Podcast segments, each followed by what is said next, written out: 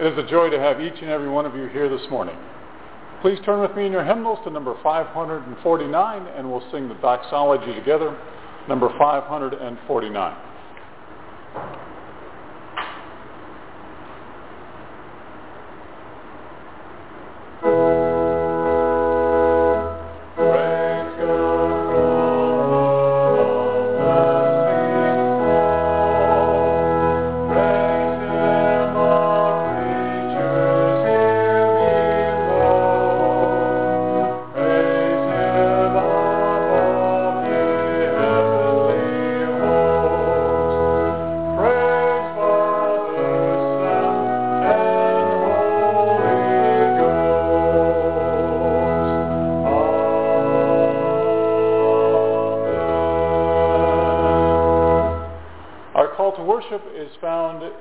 Number 677.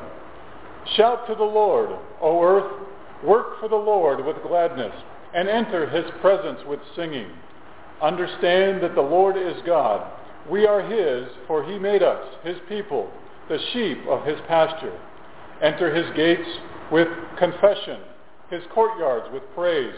Confess him and honor his name. The Lord is good. His kindness endures. His faith never ends. Amen.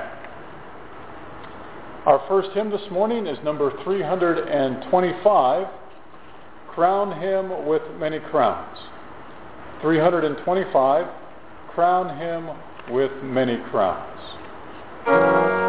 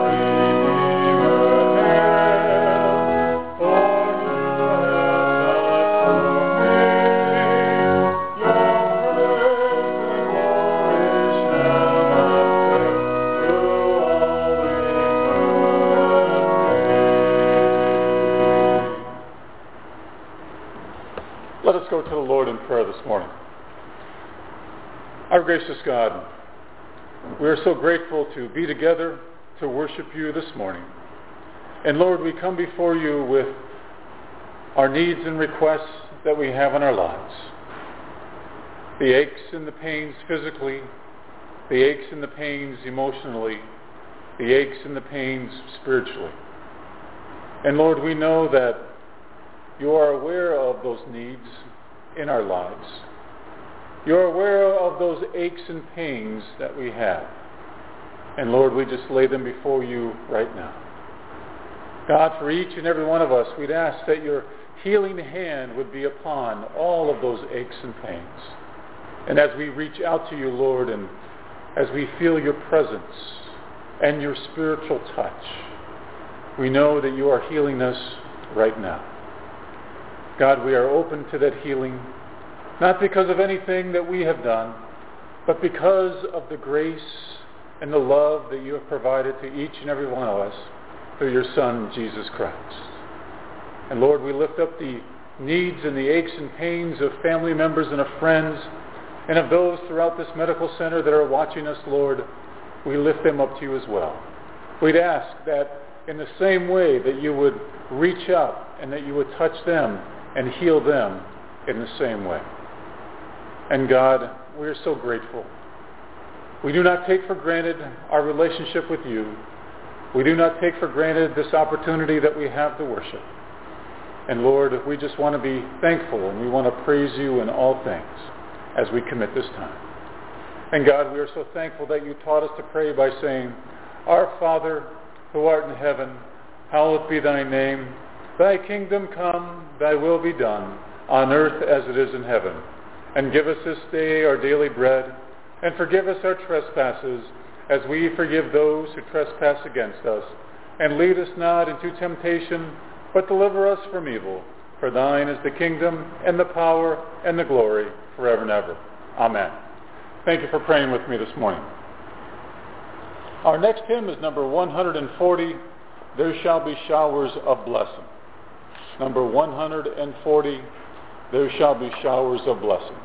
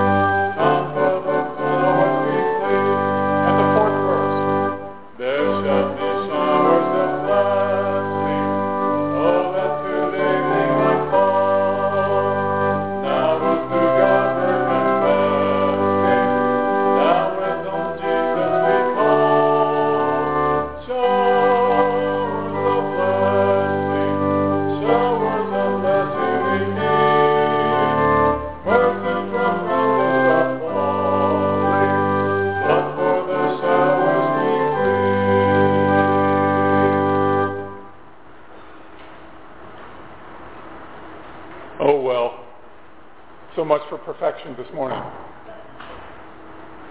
But we keep trying, right? We keep trying.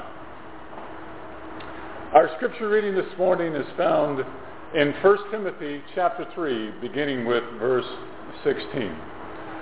Although I hope to come to you soon, I am writing you these instructions so that if I am delayed, you will know how people ought to conduct themselves in God's household, which is the church of the living God, the pillar and foundation of the truth.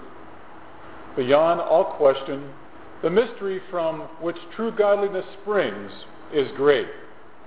He appeared in the flesh, was vindicated by the Spirit, was seen by the angels, was preached among the nations, was believed on in the world, was taken up in glory. Amen. Let us pray. God, we are so thankful that you have been accepting our worship. And Lord, we know that we can never worship you perfectly, but in all things, Lord, you always want us to try. And so, God, as we're trying, we know that that worship is being accepted because you know it is done with an open heart, with an open spirit of true love and devotion to you. Help me now, I pray. In Christ's name. Amen. I don't know about you, but I like to watch TV every once in a while, and one of my favorite TV shows is anything that has a mystery. You know, perhaps a Sherlock Holmes movie or a detective movie such as Columbo, things like that, where there's a mystery, there's, there's something involved in terms of the plot, in terms of who done it. And anytime you watch a Sherlock Holmes mystery or a Charlie Chan mystery, in fact, we were watching a couple of Charlie Chan movies this past week, and you're always trying to figure out who done it because there's a mystery here, and the mystery in terms of who has committed the crime or crimes needs to be solved. And that keeps our attention because I think all of us are trying to find a conclusion to the mysteries that we see before us, whether it's in television, whether it's in our own lives. We try to figure out some of the things that happen to us that appears to us to be a mystery. Something in which we're not exactly sure what happened, but we know the event took place, and we're trying to figure out who done it. Who is responsible? Who is the person ultimately responsible for the things that have taken place in our lives where we don't know the source of that mystery? Who done it? When we think about our lives spiritually, a lot of times we see things that take place as we're following God's will, and we're trying to figure out, Lord, who done it? We're trying to figure out that mystery that of the Spirit that takes place in our lives.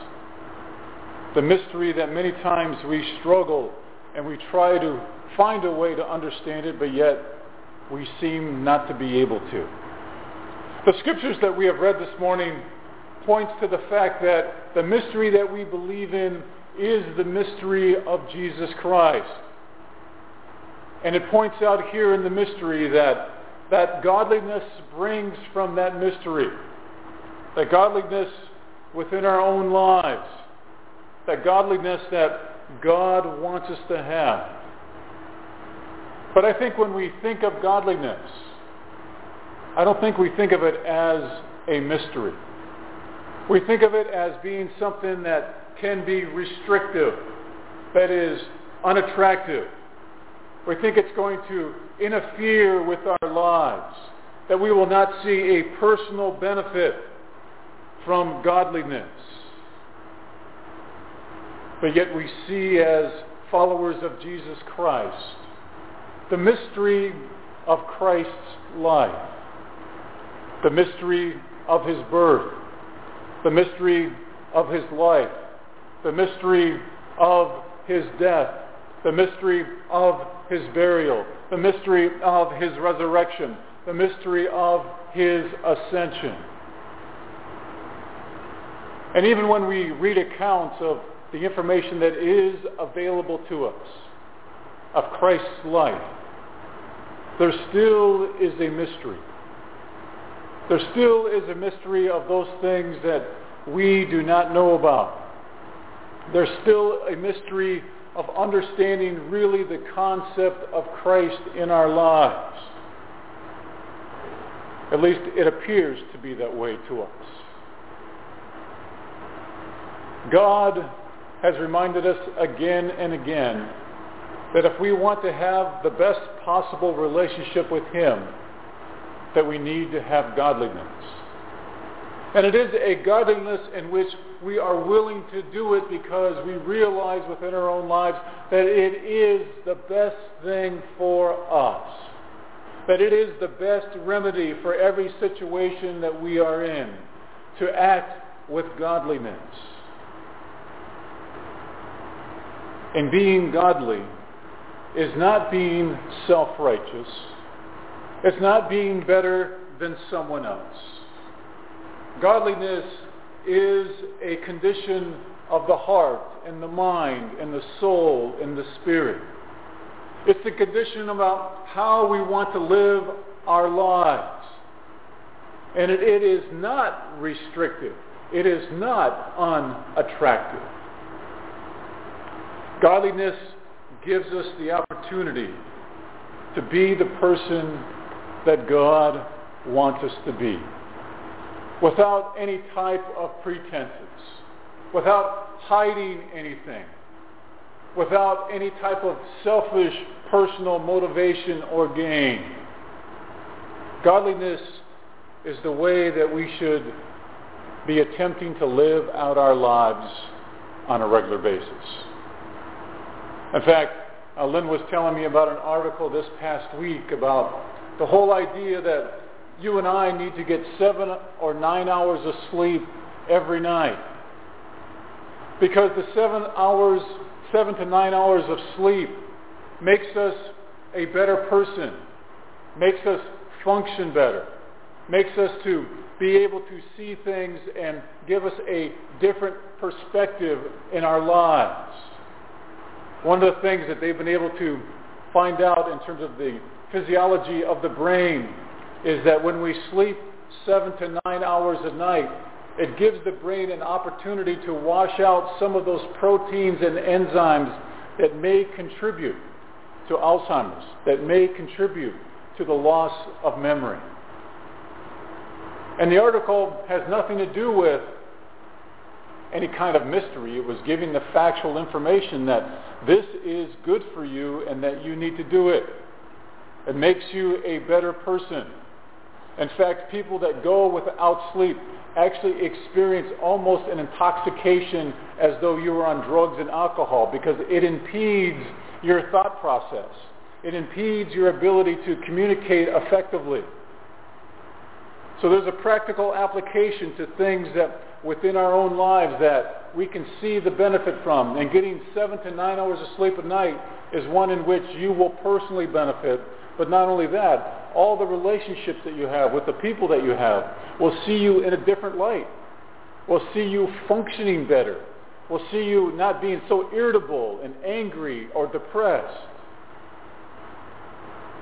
But yet when we think about the whole idea of being godly before God, of having godliness.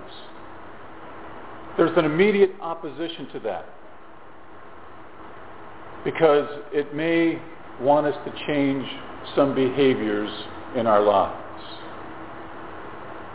But you know, the article was parking, talking about the fact that if you get that seven to nine hours of sleep, you will see the benefit of changing your behavior to get the sleep that you need every night. This morning, the scriptures remind us that we need to change our behavior in the area of godliness. That we need to have true godliness. That we need to respond to God and to each other with that conduct and those actions that please God. But in the process, we do get a benefit from godliness. We do get a practical benefit of applying the applications of the truth of what we believe in in Jesus Christ. We do get a practical understanding that as we believe in God in faith, as we believe in many of the things in Christ's life that appears to be a mystery in terms of understanding the Spirit of God, understanding the power of God, we see that we fall short. But yet God tells us spiritual life with him is attainable through our personal relationship with Jesus Christ. But that spiritual life is attainable only if we are on the path of godliness.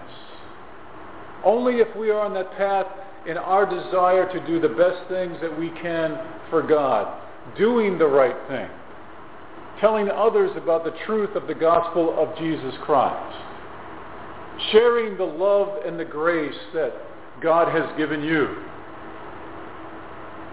When we think about the practical application of the love and the grace that God gives us, I think sometimes we feel that that grace and that love that God gives us is only a spoonful at a time. And that is not correct. The grace that God gives us is a full ocean, is a full ocean of capacity, of grace, of love, and forgiveness. And he wants for us to swim in it. He wants for us to bathe in it. He wants for us to be in it all the time and to experience the healing powers of being in God's grace, of being in God's love. God doesn't give out that grace and that love and that forgiveness to you by the spoonful or by the drop. He gives it to you in the form of an ocean. And he wants you to bathe in it. He wants you to swim in it. He doesn't want you to hold anything back. Because if God did, then his love for us would be unconditional. And God's love for each and every one of us is unconditional for you and for me. There is no conditions set upon it. God gives us all the grace and all the love and all the forgiveness that we need. And he doesn't hold anything back. And if we think of just the scripture verse of John 3.16, for God so loved the entire world, he didn't hold anything back. He didn't say only this part of the world do I love, or this city, or this province, or this state, or this town, or this house. He said all of the world. He didn't hold anything back. And it is in that mystery of godliness that God reminds us not to hold anything back in our relationship with him. And we do hold things back. You and I are aware of the fact that we hold things back in our relationship with God. And God keeps on working with us to be more open to him, to not have those pretenses, to not have those barriers, to not have those things that truly do separate us from the completeness of understanding God's love for our lives. And as we think about the whole idea of godliness, one of the things that is there is the whole idea of being committed to that godliness. And we talked a little bit about this last week. The whole idea to be committed to the life of godliness. And God does have an expectation for us. If you have come to know Jesus Christ as your personal Savior, there is an expectation that you will begin that process, that discipleship process, to know more about God, to draw closer to God, to understand more about Him, to have a spiritual life that is growing, that is maturing, that is not stagnant, but it is always moving forward in progress towards having a deeper and understanding about God, a deeper understanding of your own personal relationship. And you know where that is. I know where mine is. And I know that I have a long way to go. I know that I have a long way to process and to progress. And that that journey will never end until I am with him in eternity.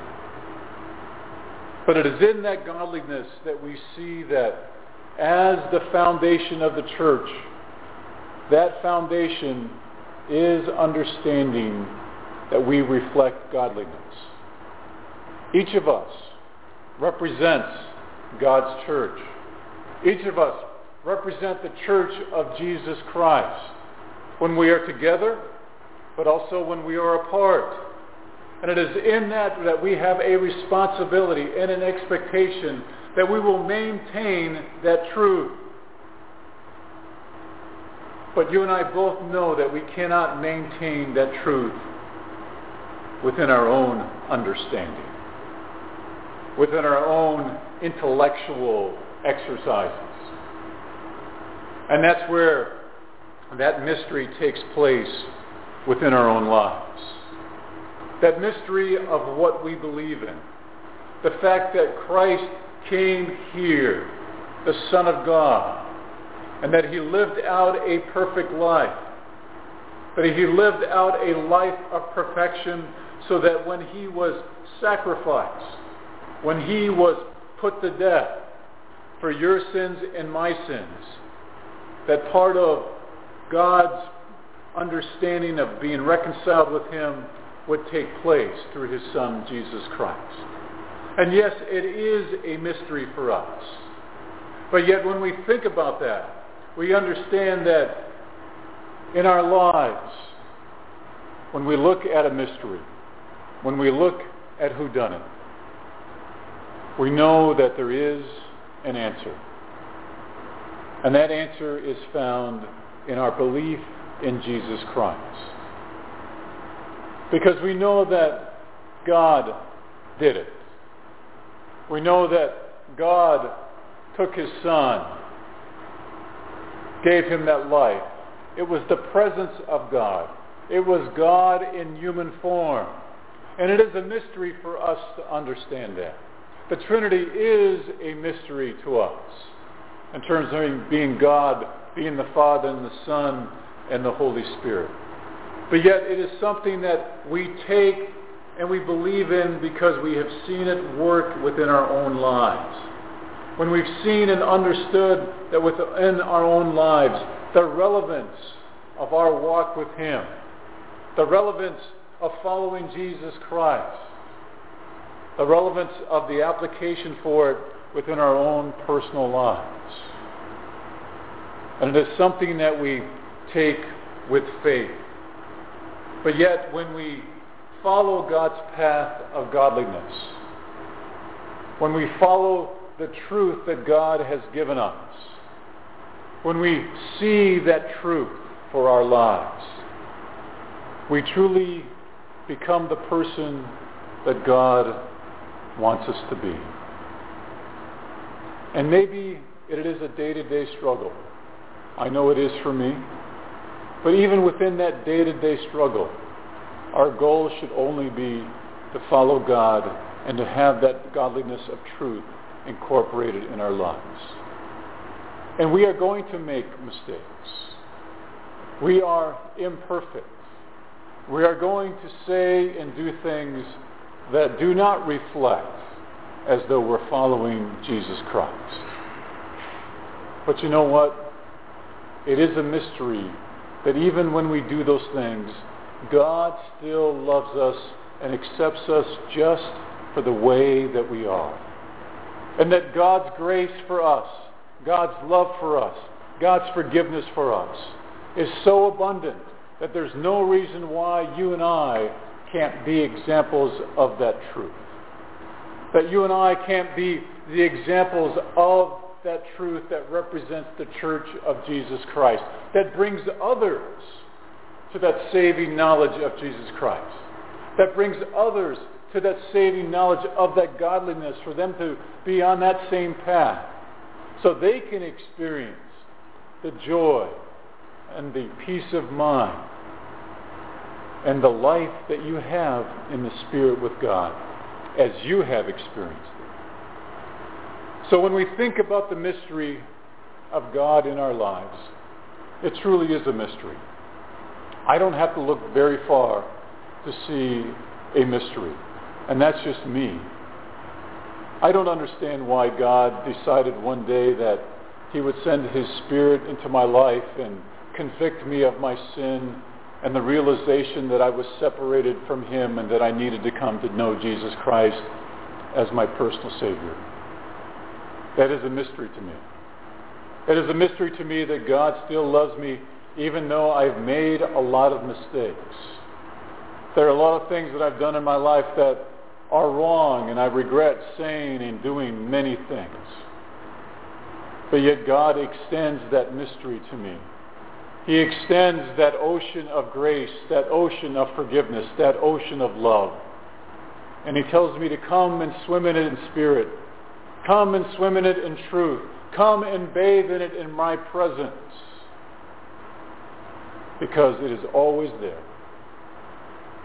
For me to be a godly person is a mystery. But it is only through God's strength and God's Spirit working in my life that that godliness can be achieved. Amen. Let us take a few moments and prepare our hearts for communion within our own lives. In God, we have this wonderful opportunity to publicly say as a church that we want to follow that godliness. And Lord, within that public testimony of the communion, it is a mystery, but yet we believe. We believe in that mystery. We believe in faith of that truth. We believe that in all things we are trusting you because it does go beyond our own understanding. And Lord, we thank you for this time of communion that we can have to be a testimony of that godliness of truth. In Christ's name, amen.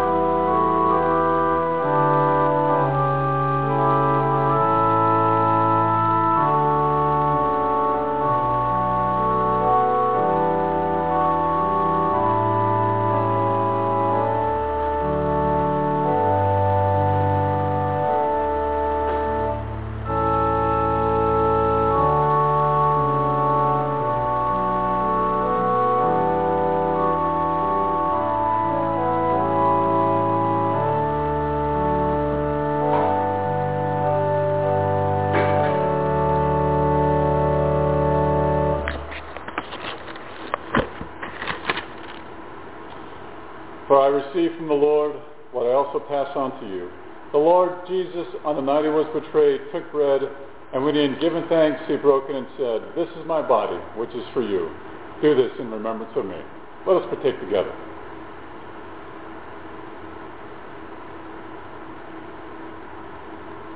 In the same way, after supper, he took the cup, saying, This cup is the new covenant in my blood.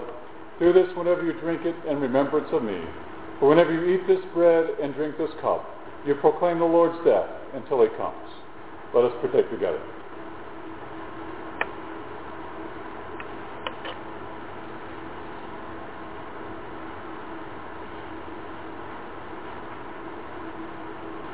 Our closing hymn this morning is number 137, Jesus, I Love Thee.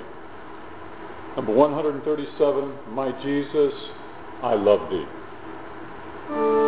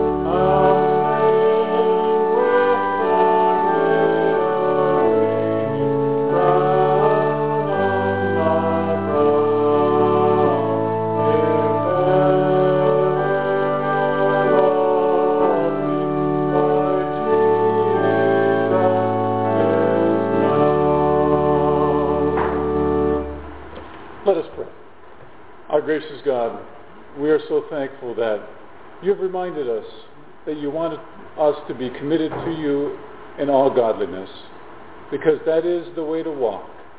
That is the way to follow you. That is the path that you want us to be on. And God, help us to do that, because it is a mystery, and we cannot do it without your strength and without the power of your Spirit in our lives. And now may the peace of God that passes all understanding be with you now and forevermore. Amen. Thank you for coming.